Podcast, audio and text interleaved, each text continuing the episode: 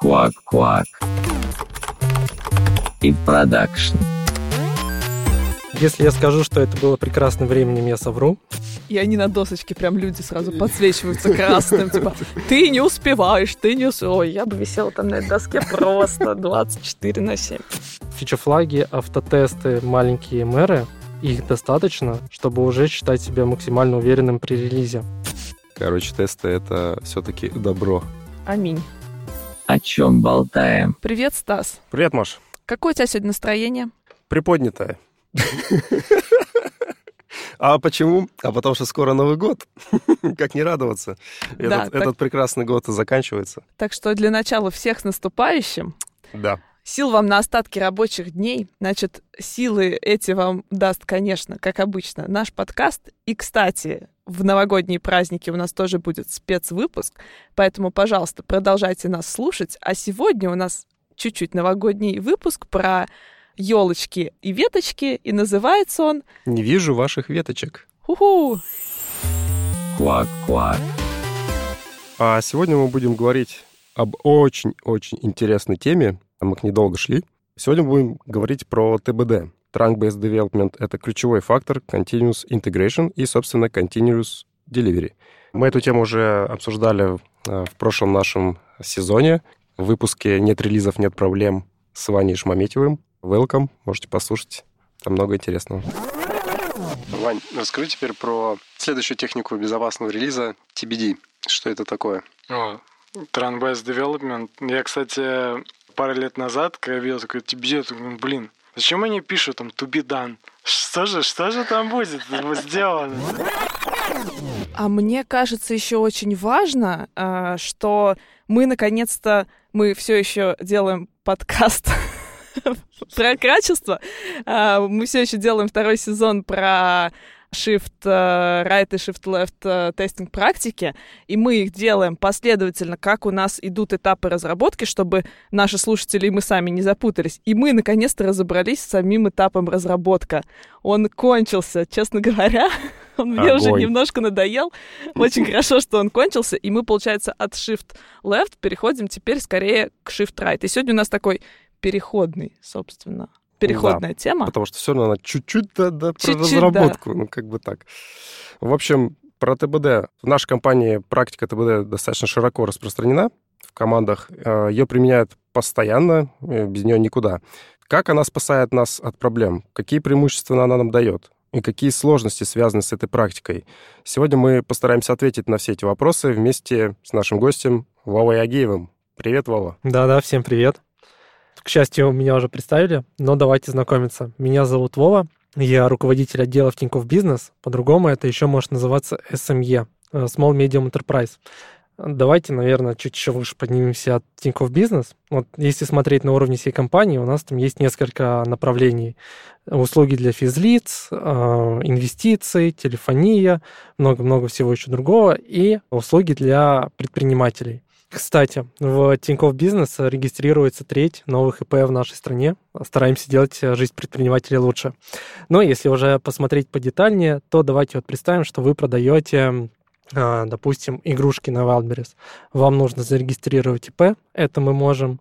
Вам нужно открыть счет, это тоже мы можем, чтобы как раз там оплачивать какие-то услуги. Дальше вам нужно платежи проводить, вам нужно посмотреть какие-то последние операции, которые вы совершали. А может быть, вы хотите еще и выписку скачать, чтобы отдать в налоговую. А может быть, вы хотите, чтобы у вас был свой личный бухгалтер.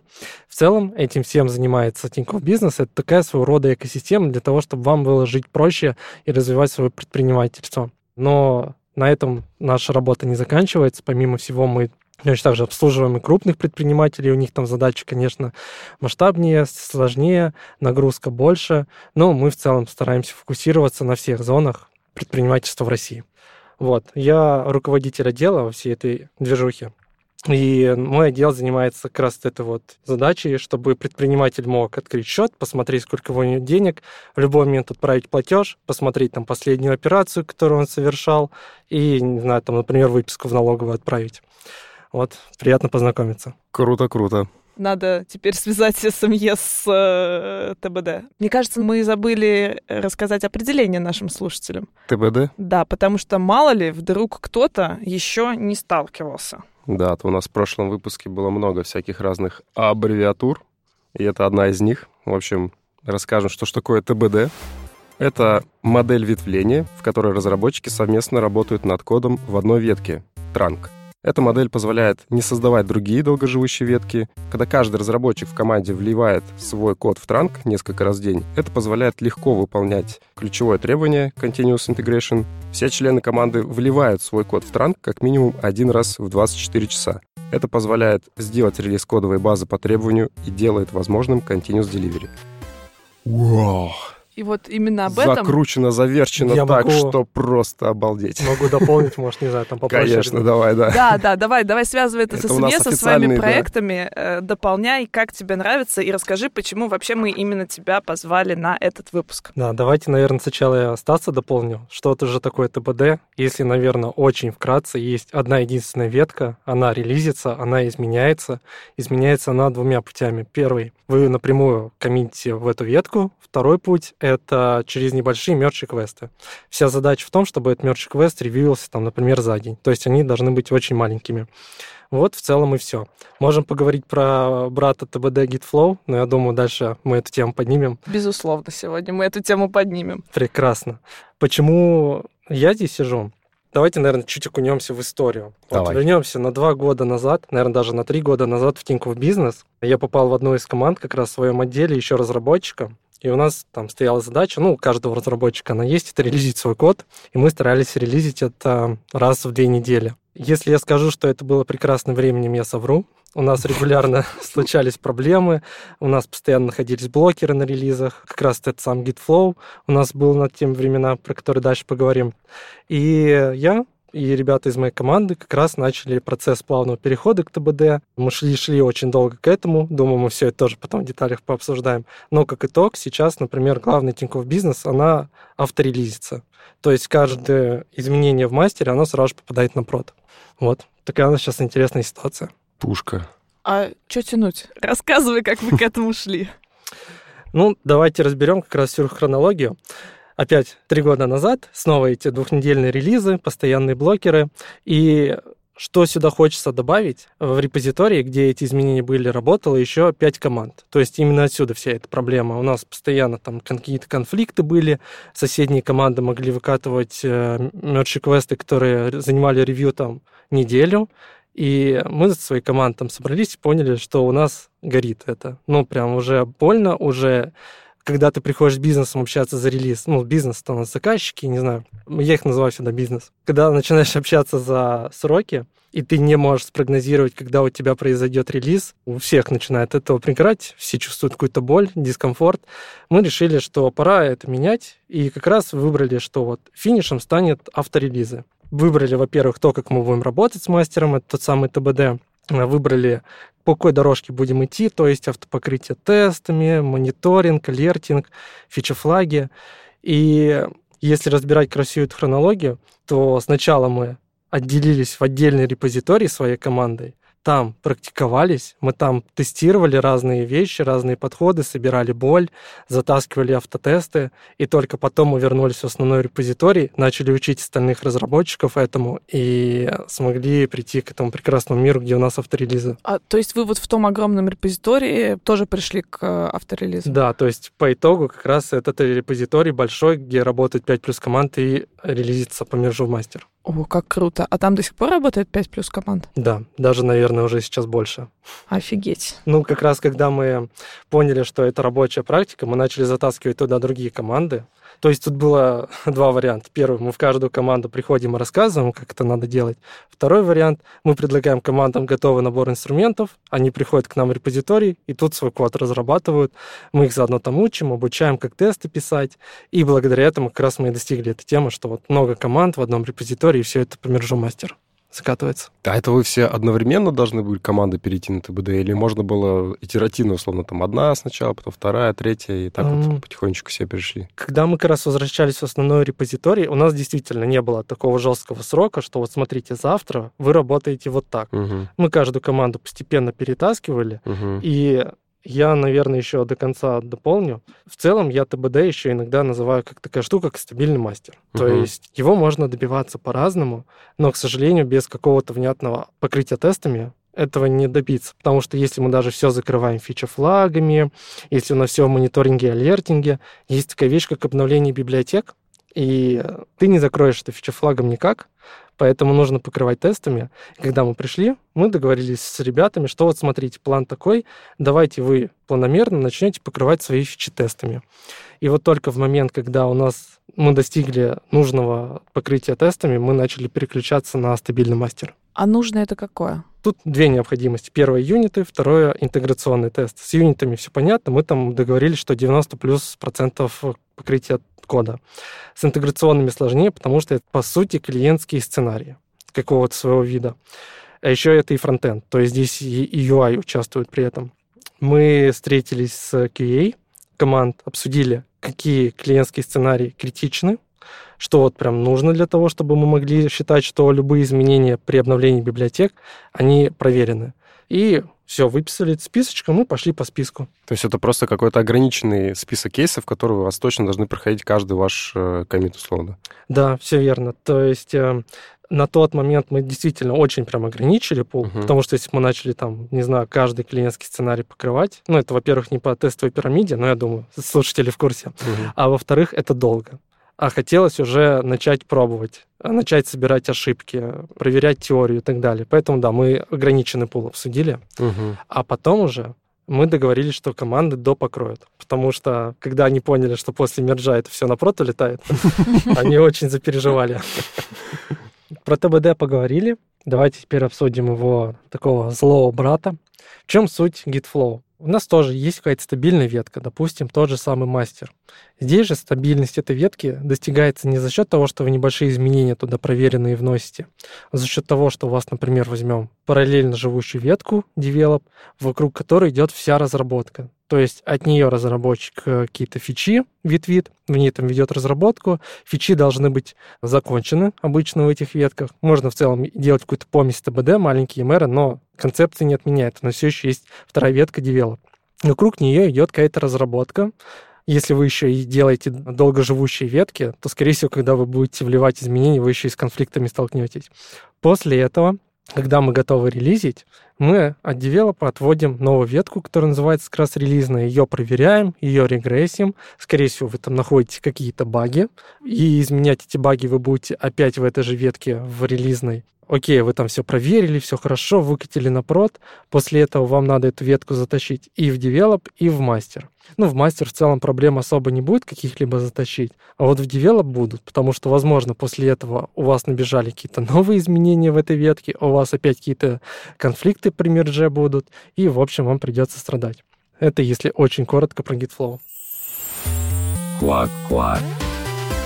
Я думаю, мы в общих чертах описали, в чем вообще принцип ТБД, но давайте немножко это разобьем на основные вот кусочки подхода. То есть ты сказал, что нужно? Нужно одна ветка, которая постоянно стабильная.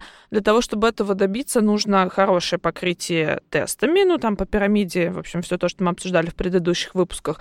Кроме этого, нужно постоянное и достаточно быстрый код-ревью.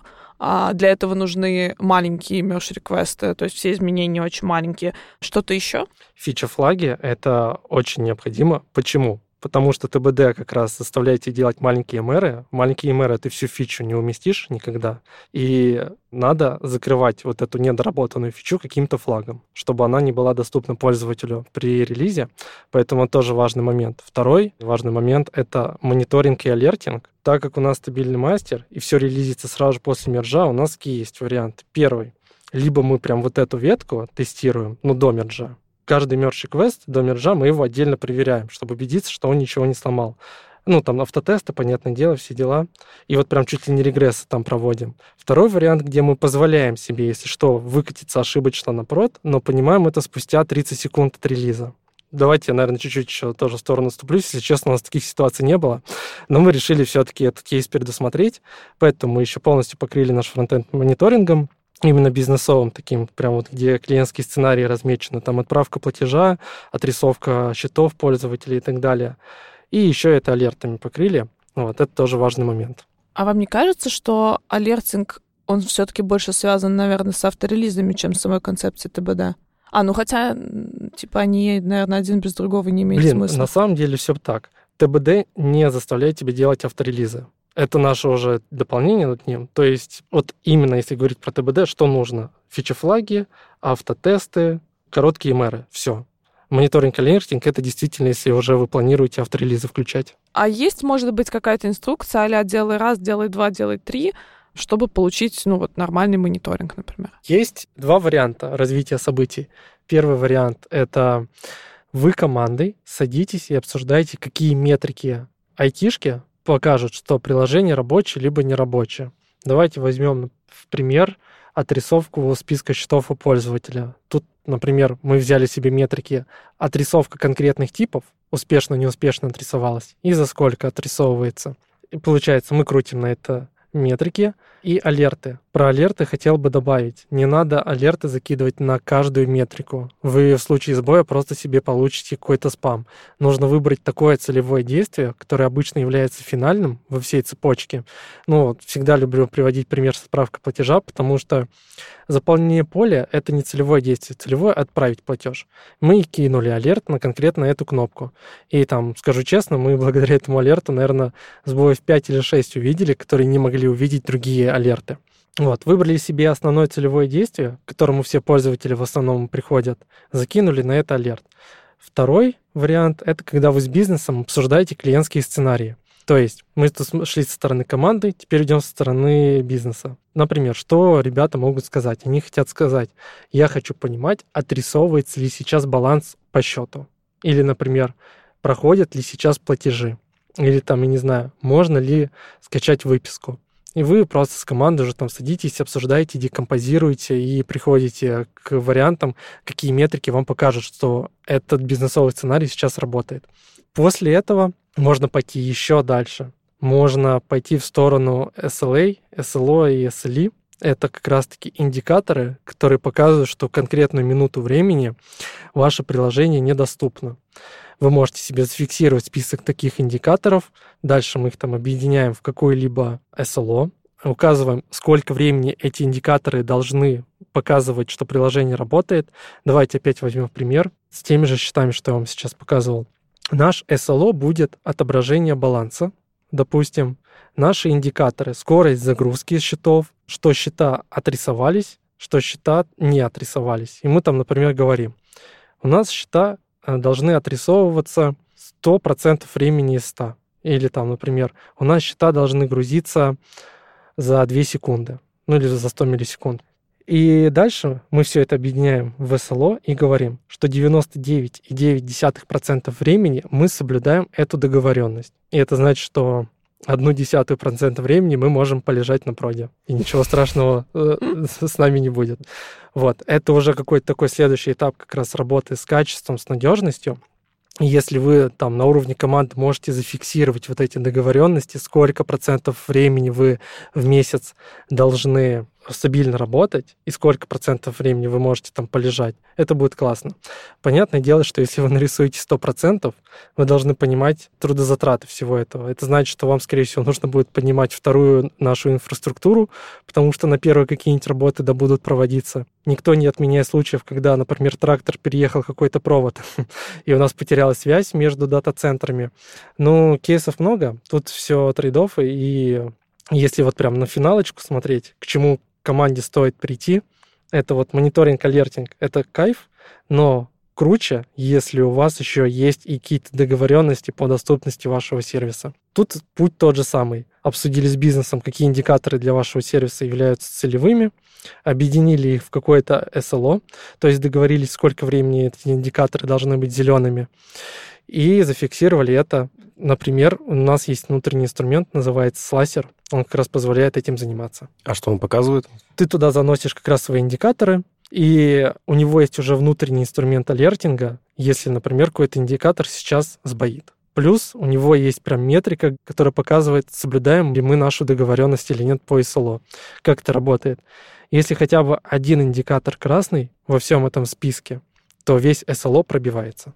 А для команд, у которых нет слейсера, как этот вопрос можно решить? Можно считать руками.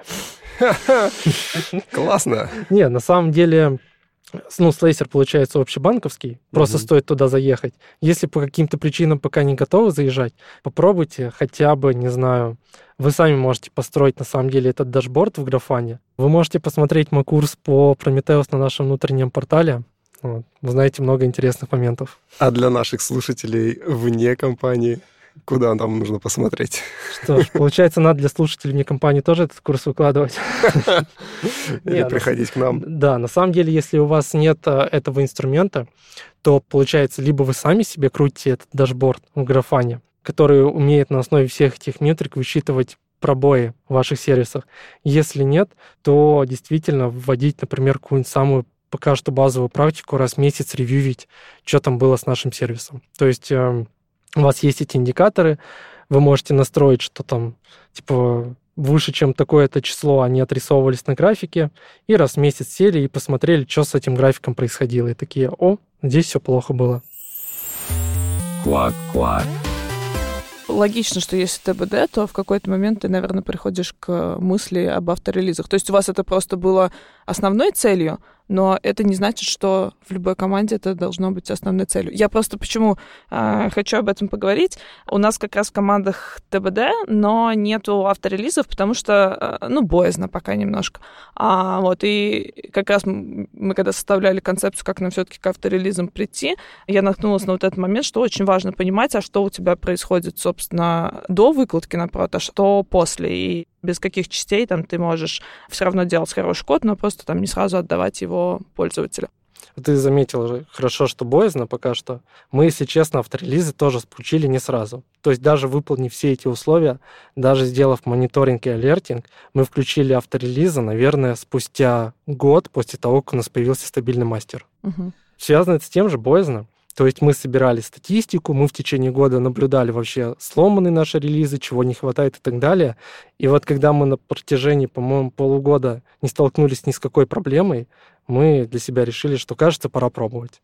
Попробовали, вот уже месяцев 8 или 9 мы живем с включенными авторелизами. Примерно сейчас такая статистика. А ты еще сказал про мы выкладываем релиз, если с ними есть какие-то проблемы, мы через 30 секунд понимаем, что что-то пошло не так. Это реальные 30 секунд или это условные 30 секунд? Условно и реально, наверное, все-таки одна минута либо полторы. А, ну, то есть у вас, наверное, очень большой трафик Э, на... Да, так как это главный тинькофф бизнес, там действительно большой трафик.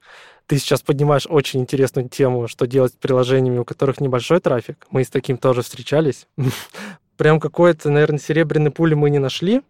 То есть там действительно спустя полторы минуты не заметить проблему никак. Ну, разве что там какие-то, может, трэшхолды поднимать, что если хотя бы одна ошибка случилась, то все, откат. Мы для себя решили так, что, скорее всего, есть, наверное, две категории. Первая категория приложения, которым надо вот прям в определенный момент времени существовать и существовать стабильно.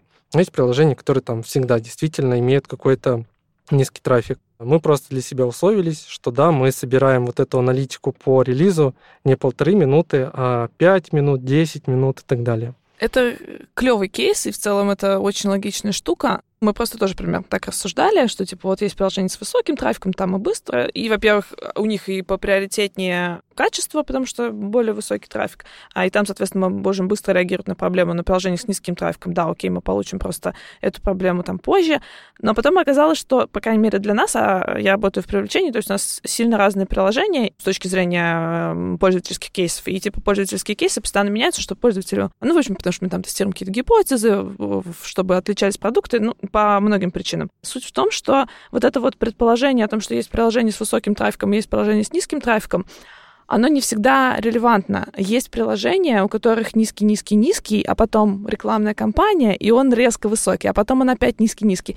И вот с этим я вот не могу придумать, что делать, потому что, естественно, ты в высокий трафик там в рекламную кампанию не релизишься, а ты релизишь все до, а до у тебя там, грубо говоря, два, может быть, вообще даже еще пользователь не, не видит Мгм. эту страницу, ты ее, допустим, можешь посмотреть только изнутри. И вот что здесь делать, кроме полного регресса, я до сих пор не могу придумать. Как думаете?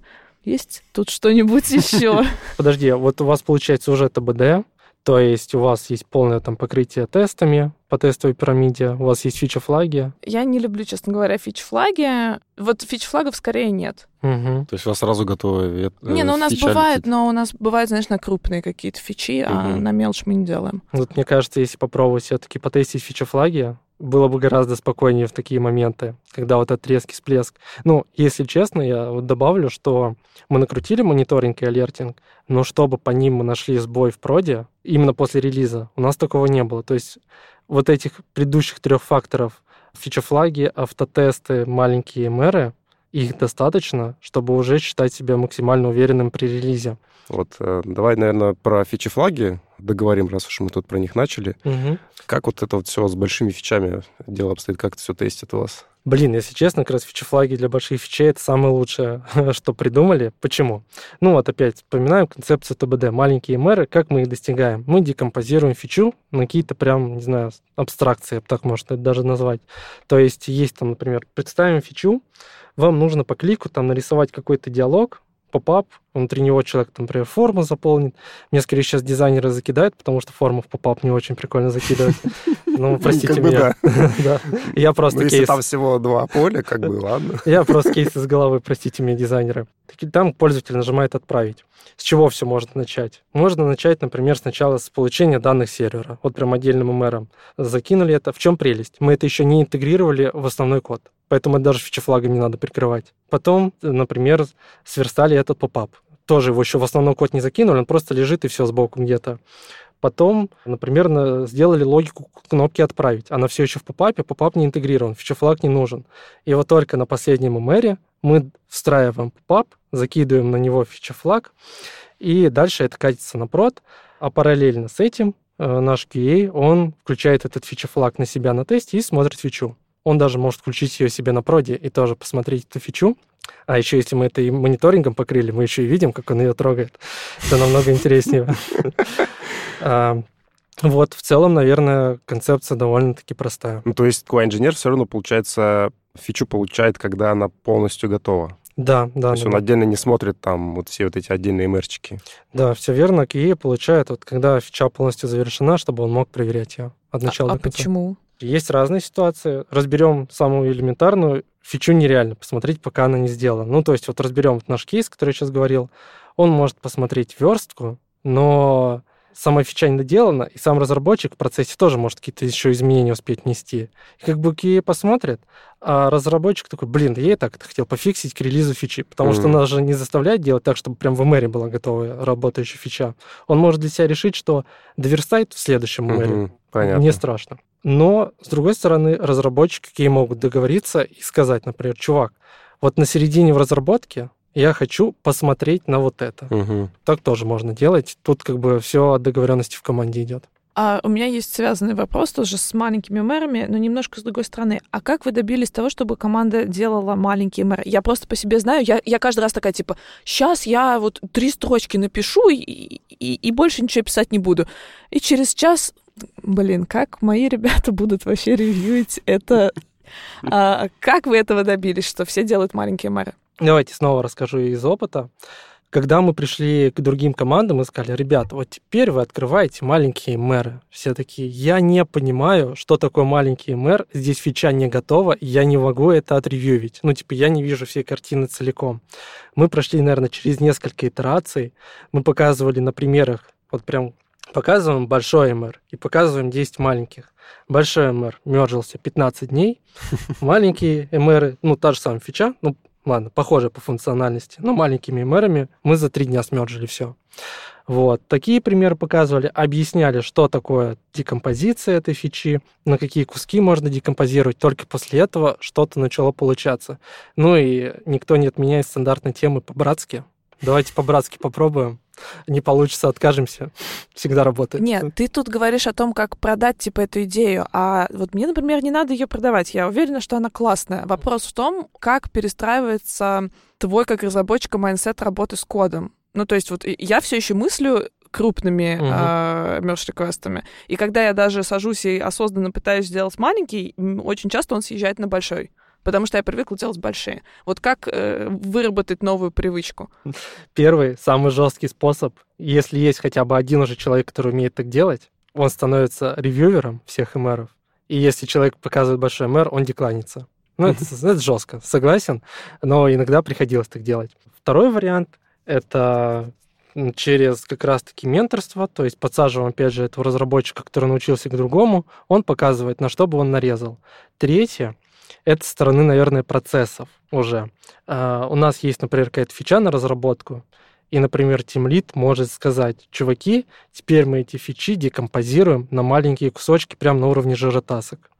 Вот. Каждая жиротаска должна делаться не больше дня. Развлекайтесь. Ну и почему? Если объяснять зачем, то это про предсказуемость, про уменьшение степени неопределенности и так далее. Потому что очень часто, наверное, не знаю, может, разработчики сейчас слышат как раз этот кейс, когда ты садишься делать большую фичу, например, там, не знаю, она занимает, ну, давайте предположим, что именно разработка, написание кода сугубо занимает 4 дня, раз это, наверное, какой-нибудь большой МР, я так предполагаю, и вы встречаетесь с какими-то кейсами, а я вот не подумал про это, или а вот здесь бы я поменял и так далее.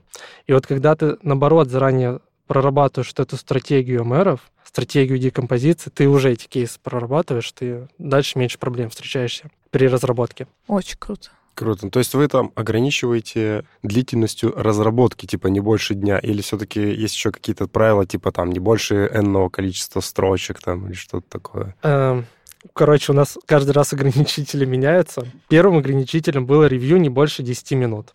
Вот. А это разве не зависит от э, степени квалификации того, кто ревьюет?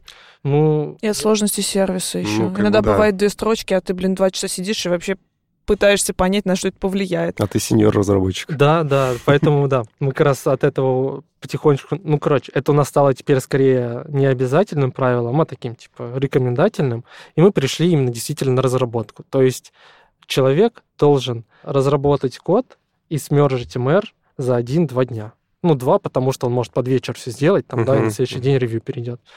Вот, с таким правилом гораздо проще стало жить. А вы как-то отслеживаете вот тех, кто все-таки не укладывается вот в эти вот э, рамки временные, там, не знаю, на досочке как-то подсвечивается, или у вас какие-то мониторинги есть? Я не на досочке, прям люди сразу подсвечиваются красным. Ты не успеваешь, ты не успеваешь. Ой, я бы висела там на этой доске просто 24 на 7. Если говорить про инструментарий, короче, опять придется чуть назад смотреть, потому что сейчас мы, если честно, на саптаске уже, наверное, не смотрим. Потому что все там в основном понимают правила игры, и проблем нет. Но когда мы только это затаскивали, использовали два инструмента. Первый инструмент. В жире прям есть точечки в задаче. Мгм. Ты прям на дейли заходишь и такой, три дня задача в инпрогрессе, и начинаешь а-та-та-та-та, плохой разработчик. Ну, все вот это стандартное там, Мгм. менеджерское. И э, второе, это действительно метрики, тоже с жира. Там можно лид-таймы собирать, cycle тайм, не знаю, что угодно, любые виды метрик, и смотреть, сколько закрывается саптаски. Ну, это если именно в целиком по команде. И дальше начинать тоже разбираться, почему долго было. Ну, кстати, про метрики интересно послушать, э, как в целом вообще переход на ТБД повлиял на скорость, наверное, доставки. Да, но мы, кажется, тут еще не договорились все-таки про команды, которым не подходит ТБД. Вот, про метрики мы чуть Мгм. позже, я думаю, обсудим. Кому вообще не подходит ТБД? А, Наверное, первый момент — это если команда полностью из джунов, потому что тяжело джунам, наверное, именно так абстрактно мыслить. То есть э, нужно там в голове сразу же проработать фичу, все ее варианты развития и так далее. У джунов обычно в процессе все как раз э, проблемы, решения вылезают и так далее. Им нужно все-таки больше видеть э, картину в целиком. Кому еще может не подойти ТБД? Да, наверное, все. Я пытаюсь просто вспомнить кейсы прям из жизни. Я пока что с большим не встретился. может быть, для каких-то open-source проектов. Точно, точно. К сожалению, у меня просто всего лишь один open source проект. А там есть ТБД? Нет. Вот мы верно. нашли, да. Да, действительно, что-то я как-то и забыл про эту тему. А, кстати, почему для open-source проектов это не подходит? когда ты выкатываешь в open source какую-то доработку, эта доработка должна быть целиком в MR вся. Нет там абстракций никаких и так далее. Ну и все. Когда ты видишь всю эту доработку целиком, MR большой, ревьюется долго, ну и все пошло по накатанной. А там, то есть, получается, нельзя все равно фич флагами какими-то закрывать. Ну, это тебе объяснить придется. Это документации почему? еще к этому нужно написать больше, чем профита. Это я сейчас не к тому, что не надо писать документацию. Всегда надо писать документацию. Обязательно. Окей. Давай про метрики. Метрики в жире, если говорить прям вот как поменялось время до релиза, блин, жаль, конечно, я не могу сейчас показать красивые эти графики, которые я на всех презентациях показывал, но давайте возьмем сначала одну команду, как раз мою, на которой мы все и начали показывать. Там графики с 20 дней плюс-минус 15, то есть примерно такой разброс показывал control чарт. Все уменьшилось. Две цифры озвучу. Первая цифра до авторелизов, вторая после. Ну, до авторелизов, по-моему, до одного-двух дней. То есть у нас просто из-за чего два дня иногда получалось. Вечером смерджил, ну, как бы утром шел релизить. Сюда второй день появлялся. Ну, а после авторелизов 0,2 часа, там что-то такое, по-моему, цифры появились. Вот, когда мы начали это раскатывать на команды, там вообще космос по графикам. Я всегда думал, что это в проценте как-то начнет меняться. Ну ладно, на самом деле не знаю, почему я это думал, это ошибочно, потому что были команды, у которых из э, готового к релизу в релиз переходило за 30 дней плюс-минус 20 и стало точно так же за 2 дня. Ну, то есть, короче, вот у всех команд вот это произошло вниз. Давайте, наверное, все-таки я про минусы этого всего расскажу тоже. Понятное дело, магии без ничего не бывает. Мгм. Где-то время увеличиваться начинает. Где оно начинает увеличиваться? На разработке как раз. Потому что мы тратим больше времени на тесты, мы тратим больше времени на метрики, мониторинг, а, на проработку и так далее. Но если смотреть на общий market, он все равно уменьшился. Уменьшился он, насколько я помню, а, давайте разберем первую команду. 20 дней было, стало 2 дня. То есть на релиз мы тратим меньше на 18 дней, общий time to market где-то на 15 дней уменьшился. То есть разработка где-то на 3 дня в среднем увеличилась из-за этого. Но как бы если смотреть в общих цифрах, метрики красивые. Круто. Вот у меня сразу вопрос, а изменилась ли картинка с э, багами, прилетающими с прода до ТБД и после? Про прод.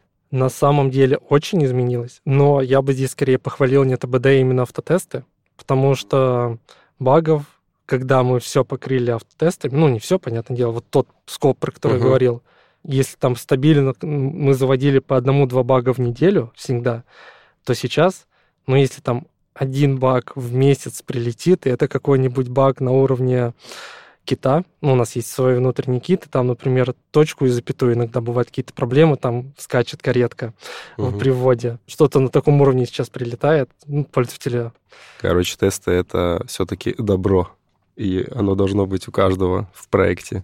Аминь. Да.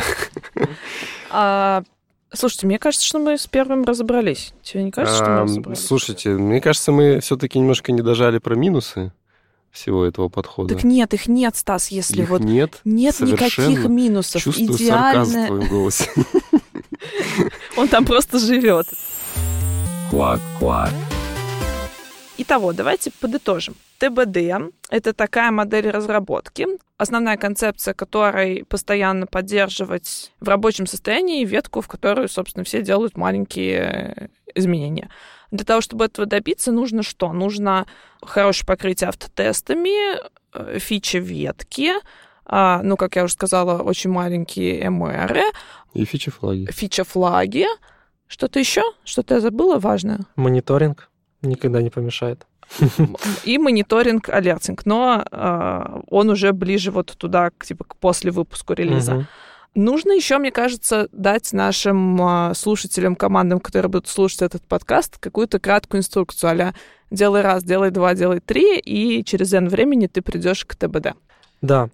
Ну, чуть-чуть здесь отступлюсь еще. Смотрите, самое главное понимать, какую проблему вы решаете. Возможно, если в вашей команде там и так сейчас релизы раз в день, или там, не знаю, в целом вы не страдаете от GitFlow и видите только здесь кучу плюсов, Вы можете поэкспериментировать, но да, если проблемы нет, не стоит прям в это жестко упираться.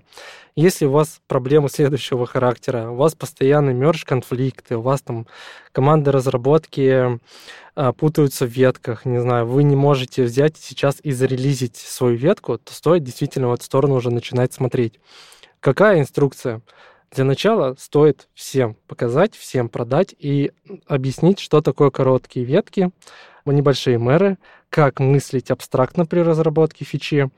В чем вообще суть всего этого? Вы должны понимать, как по кусочкам ваша фича начнет наполняться жизнью, кодом и так далее. И это преобразовать в мэры. Это вот первый шаг, с которого стоит начать. Второй дешевый тоже флаг, фича-флаги. Почему он дешевый? Даже если у вас там нет какого-то конфига в приложении или еще чего-то, вы можете просто прям в коде написать if else, типа, и какой-нибудь, не знаю, флажочек, и прикрыть э, вашу фичу этим флагом. Дальше, подороже уже получается. Юниты, интеграционные тесты. Про это я здесь, не, думаю, пока что не обсуждаем, потому что это вот уже дополнение, я на это так смотрел. Что нужно от юнитов?